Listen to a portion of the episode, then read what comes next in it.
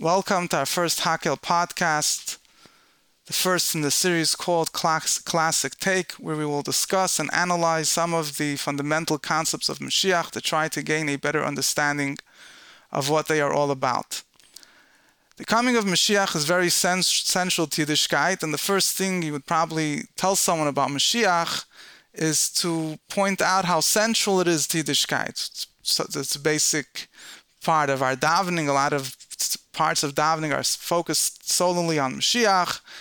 And uh, I think the single biggest thing that you could say that, that will highlight how central Mashiach is, is that Mashiach is one of the 13 principles of Jewish faith. The Rambam codified 13 principles of Jewish faith in his commentary to the Mishnah, introduction to the 10th chapter of Sanhedrin, Perek Chelek. And there, the 12th principle of the 13 principles of faith, the Rambam highlights that this is the belief in the coming of Mashiach. The idea that the belief in Mashiach is a central component to Jewish faith has generated much debate already in the generations close to the Rambam amongst the Jewish thinkers, just like the, the, general idea of a lot of the principles of Jewish faith were heavily debated. What is it? What what is integral? What isn't so integral? And so on and so forth. And uh, some people questioned outright, you know, no one questioned the belief in the coming of Mashiach, and no one questioned how important it is and how nice it is that Mashiach will come. But the question is, why is it so integral to Yiddishkeit? Or if I would word it more potently, why is Mashiach indispensable to Yiddishkeit? Why can't we say that, God forbid, we will be in exile forever? And we will have whatever Torah mitzvahs we could do now. We will serve the Eibishter under the conditions we could do now. We will keep Shabbos, we will put on tefillin, we'll learn Torah. We could spend our whole life, you know, steiging away and uh, advancing more in Avodas Hashem. What is, why is Mashiach indispensable to Yiddishkeit? Yes, Mashiach is, will make life much better, will help us physically, spiritually. Why is it indispensable to Yiddishkeit? And as a number of G'dayli Yisrael, a number of, of great sages understood that when the Rambam is codifying the principles of Jewish faith, the Rambam is not just writing beliefs that are important, central. The Rambam is writing things that without them, you don't, if a person wouldn't believe in this particular detail, then the whole Yiddishkeit, so to say, would collapse. Just like when you have a building and you have a foundation. If a foundation is gone, then the building is gone. Similarly, a lot of great Jewish thinkers understood the Rambam to be saying that if one does not believe in the coming of Mashiach, then the whole Yiddishkeit, if the foundation, one of the foundations of Yiddishkeit is gone, then the whole Yiddishkeit would, God forbid, collapse. And the question is why? And the truth is, this type of talk, a number of great sages wrote, they said that even if you know, God forbid we would be stuck in exile forever, we would still be obligated to serve Hashem. Obviously, serving Debishter is not dependent. Our obligation to serve Hashem is because we're Hashem, you know, we're, the servants of Hashem. That, you know, it's not like we have a, a deal with Hashem that we're only obligated to serve Him if He's going to bring Mashiach. So, why is the belief of Mashiach so integral for the Yiddishkeit? And the various approaches, various reasons that a number of uh, great thinkers, great Gedele Yisrael explained. I will focus here on two approaches. One approach is offered by the Barbanel and Sefer Ikrim and others. And uh, the second approach is, is explained by the Rebbe, and it's also explained in a few other Sfarim. The classic approach to this, the classic answer to this question, as the Barbanel and other and other Jewish sages that dealt with these types of questions explained is that if we look closely at the 13 principles of Jewish faith, we will notice that there are three main principles that are being addressed. The first few principles of Jewish faith deal with the belief in Hashem. And that itself has a number of principles, there's another number of components, believing that Hashem is one and He's not physical, and so on and so forth. The second segment of belief of, of the 13 principles of faith, which also it's, it's, it details a, a, few, it includes a few particular principles of Jewish faith, is the belief in Torah min Hashemayim, the Torah is from heaven. And that itself, there are a few components belief in that concept of prophecy, the belief in the uniqueness of the prophecy of Moshe, that the Torah will never change, etc. The third group of uh, principles of faith deal with the concept of schar v'oinish, reward and punishment. There's the belief that the Eibishter is mashgiach, the Eibishter looks and watches what everyone does, and that he rewards those who do the right thing and he punishes those who don't. Now, the reward, the, the belief in the fact the Eibishter sees what people do and punishes and rewards accordingly is integral to faith, integral to the Jewish faith, because if one does not believe that Abishter watches over us and he he deals with us according to our actions, he basically doesn't believe that our actions mean anything. You know, even if he believes that Abishter exists and Abishter gave us a Torah, but why should he feel compelled to do the Torah if he doesn't believe that Abishter cares about what we do, what we don't do? So even though obviously the ultimate way of serving Hashem is not to do so out of fear of punishment, that of desire for reward, but nevertheless it's important to know, to be aware, to believe that our actions make a difference. Dabish is clearly watching what everyone is doing and he deals with us accordingly. So a number of Gedali Yisrael, the Barbanel and others, they explain the belief in the coming of Mashiach as a component of the belief in reward and punishment, and simultaneously a component of the belief in the fact that the Ebishter is Mashgiach, the Ebishter watches over everything that people do. And they explain very simply, they say a person is told to believe how the Ebishter watches that everyone does, and the righteous will be, will, will, will be rewarded he looks around the world and he seems to him the quite opposite is taking place. As the age-old question that Moshe Rabbeinu already asked, why do the righteous suffer? Why do the wicked prosper? So he might question this idea that we say that Abishter is uh, watches over everyone, that he rewards and punishes accordingly. You know, might not seem that way to us. So, in, in order that our belief in reward and punishment should be crystallized, should be something that is that is vividly true to us, it's important that together with that, as a component of that, we will we believe in the coming of Mashiach, which that belief means that at that time Hashem will show us that the good guys will win and the bad bad guys will lose. To put it very bluntly, in other words, that the Jewish people, those who kept Torah mitzvahs, will be rewarded, and the nations that persecuted us, you know, and wicked people will will be punished in some form or another. So the belief in the coming of Mashiach helps us believe it's it's it's it's, a, it's an important component in the belief in reward and punishment because this is because besides the fact that the coming of Mashiach itself is viewed by these great Jewish sages as a part of reward and punishment. The coming of Mashiach is a form of reward for those that for the righteous and a form of punishment for those that suffer. There'll be the day of judgment at a later point in Mashiach's coming, etc.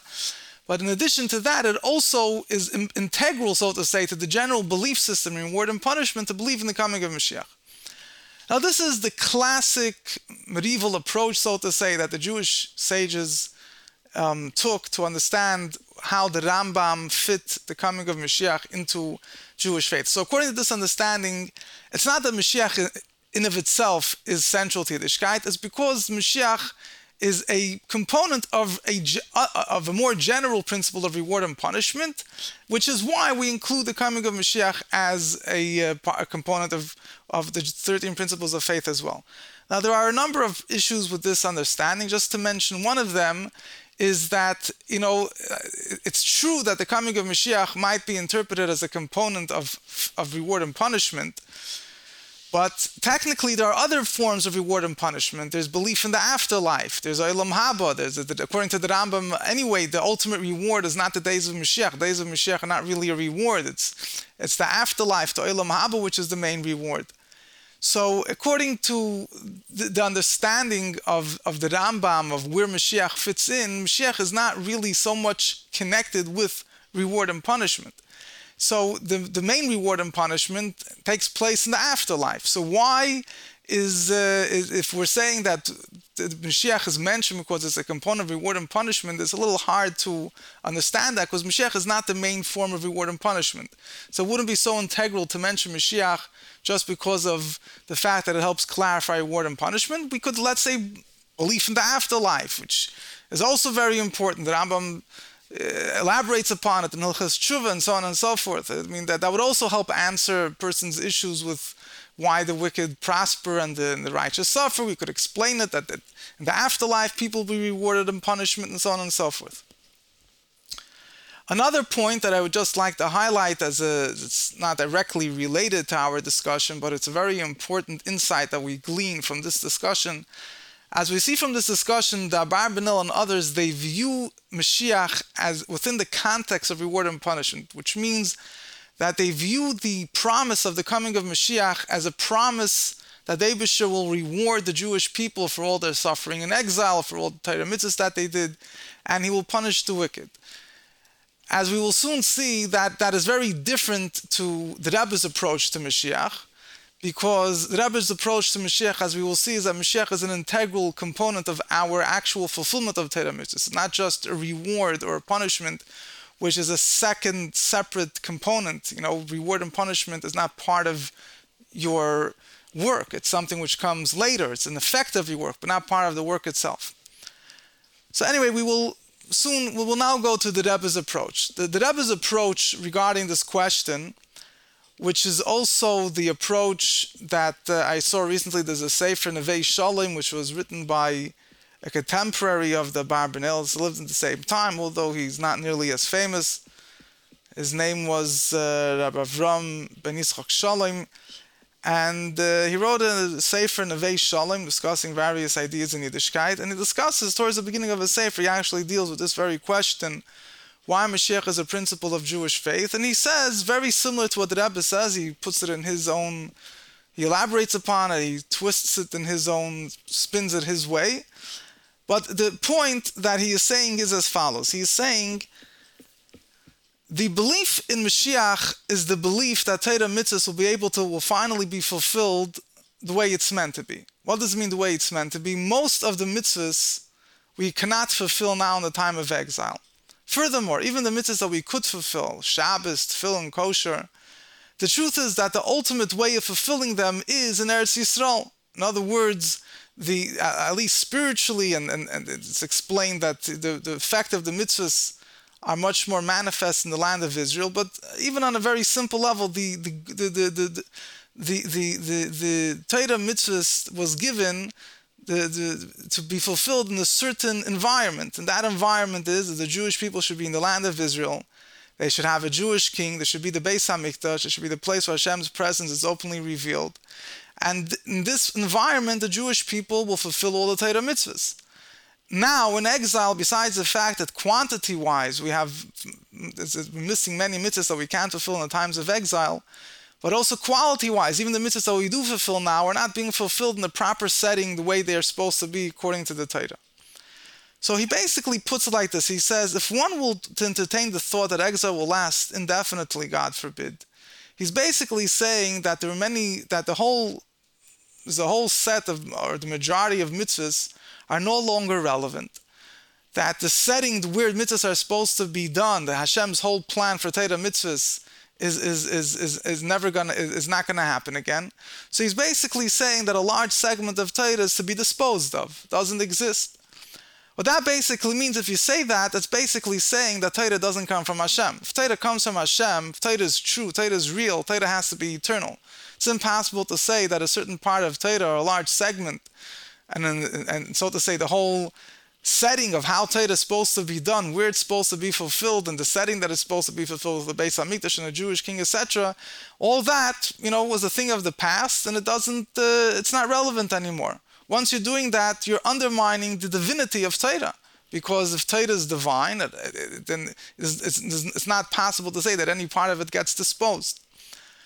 So, in a certain sense, what he's basically saying, and the way that Rebbe also puts it in a little bit in a little different nuanced wording, but the same idea is that he's basically we're basically saying over here is that the belief in the coming of Mashiach is a belief, part of the belief in the eternity of Torah. In order for a person to believe in the eternity of Torah, that Torah, the plan of Torah for the Jewish people to fulfill the mitzvahs will actually become real, become manifest, a person has to believe in the coming of Mashiach. Otherwise, then the Torah is not divine. Torah is, is, is, will never come a time that many of the mitzvahs will be fulfilled, and even the mitzvahs that we do fulfill today will not be fulfilled in their proper setting. And uh, that's basically undermining the whole truth, the whole eternity, the whole divinity of Torah. Based on this, we see that the belief in the coming of Mashiach is not a belief in a reward which is a, result of our actions. A belief in the coming of Mashiach is, is the belief that Yiddishkeit, Torah mitzvahs, will be able to be fulfilled the way it was meant to be all along. It's a belief that relates to our fulfillment of a Torah mitzvah. Not the reward for our fulfillment of Torah mitzvahs. And it also helps us understand why Mashiach is indispensable to Yiddishkeit. Whatever you do in Yiddishkeit, as much Torah as you're learning or whatever it is, you are not fulfilling Torah mitzvahs. You're not fulfilling the, the, the, the desire of the Abishah and the Jew fulfilling Torah mitzvahs unless Mashiach comes. The whole Yiddishkeit is based on Mashiach. So if we would go back to the question that I mentioned in the name of the Chassam Sofer and others who said that we obviously as Jews would be obligated to serve Hashem even if we would be doomed to remain in exile forever. Yes, obviously that is true from our perspective, from our obligation as someone who has to, as, as, as a people who have to fulfill Hashem's will, our obligation to fulfill Hashem's will does not depend on anything that Hashem does, whether life is beautiful or the opposite, God forbid, whether we have the ability to fulfill all 613 mitzvahs or only one mitzvah, we obviously are obligated to do our utmost to serve Hashem. It doesn't undermine the coming of Mashiach, does, uh, the, the, our, our obligation to fulfill Torah mitzvahs for what we could do obviously is not dependent on the coming of Mashiach. And Rambam himself actually uses the same words. There's, there's an Igeres Hashmad, the letter that Rambam wrote, the Jewish people were being persecuted in a certain place for their religious observance, and Rambam was telling the Jews they should go somewhere else where they're able to practice their religion and freedom. And Rambam says a person shouldn't say, no, I'll stay here and I'll wait until Mashiach comes and then I'll be able to serve God as an open Jew. The Rambam says you can't say that. Torah mitzvahs, you can't depend Torah mitzvahs on Mashiach which Rambam is trying to say that my obligation as a Jew to fulfill Torah mitzvahs is, is, is constant. It doesn't depend, it doesn't, because it doesn't, uh, uh, a, Jew can't say, I'll wait until Mashiach comes to fulfill Torah mitzvahs. However, from the perspective of Torah mitzvahs themselves, from the perspective of, of, of what, of not my obligation to fulfill Torah mitzvahs, but the, the, the, the, the fulfillment of Torah mitzvahs in this world demands the belief in the coming of Mashiach because many of the mitzvahs, the fulfillment, not my obligation to fulfill them, but the ability, the physical ability, the environment that is necessary for these mitzvahs to be fulfilled depends on the coming of Mashiach. So belief in the eternity of the Torah automatically demands that there should be belief in the coming of Mashiach. And this also explains why the Rambam like according to this understanding, we see that the belief in the coming of Mashiach is not a belief that Hashem will reward us for the Torah mitzvahs. It's quite the contrary. It's the belief that we will finally be able to fulfill the Torah mitzvahs. And when we look in the Rambam, we see clearly that the Rambam in his Hilchas Mulachim and his Sefer Shoftim, when he describes the coming of Mashiach, when he describes our our belief in Mashiach, what Mashiach has to do, he focuses almost solely on one point, on the idea that Mashiach has to build a Beis Hamikdash gather in the exiles, establish a proper, secure environment for us to fulfill Torah mitzvahs. And that's how you know he's Mashiach. He doesn't mention too many things about reward, about great things that we get as a reward for the Torah mitzvahs we fulfill now. Because it's the Rambam's understanding of Mashiach and why Mashiach is integral to the Jewish faith is not based on reward and punishment, but based on the ability to fulfill the Torah mitzvahs. So this is the, the basic understanding of why Mashiach is integral to Jewish faith, because the Jewish people's ability to perform the mitzvahs is dependent on Mashiach's coming. There's also another further point, which is, a, so to say, it's a second further point which comes after the point that I just said, which is not only when Mashiach comes will we have the ability as Jews to fulfill Torah mitzvahs, but this will also be the time that the world at, as, at large, universally, will finally be able to heed Hashem's call and they will fulfill the purpose for what they were created for. Which that's also true, and that's also part of the complete fulfillment of Torah mitzvahs, because the complete fulfillment of Torah mitzvahs does not only mean on, on the literal scale, it means that we as Jews will have the ability to do all the mitzvahs. But if you dig a little deeper conceptually, the complete fulfillment of mitzvahs means that it entails the belief that the Torah mitzvahs will finally reach the goal with, for which Abisha gave them in the first place, which is to refine human beings, to refine the world at large, to live to a certain standard of living. The point of Torah mitzvahs is not just that I should do or I shouldn't do. The point of Torah mitzvahs is to shape my character. My character should be in sync with the plan, with the blueprint of creation of Torah mitzvahs. So the belief in the coming of Mashiach doesn't only include the belief that we will finally be able to fulfill the mitzvahs, but it also includes the understanding that the Torah mitzvahs will finally be realized, their effect, their goal will finally be realized in the world at large, which is what the Torah mitzvahs are aimed at, at transforming the world at large. And this is reflected in the fact that not only the Jewish people fulfill Torah mitzvahs, but that the world at large will be in a way that people at large will serve the Eibishter, and also the world itself will be in a way that is hospitable, that helps us serve Hashem.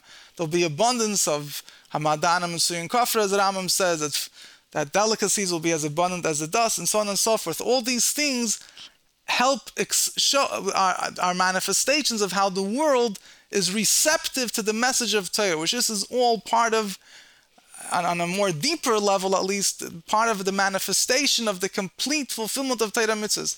How Torah mitzvahs are finally affecting their purpose, their goal for which they were meant, they were given for in the, in the first place. Hashem should help. We should merit the coming of Mashiach. Take it from Yad Mamish right now. Classic Take is produced by Tudal's Podcast Productions, producers of the Daily Boost, the Weekly Farbrengen, Power Farbrengen, and Mashiach Mindset Audio. Available on all podcast platforms.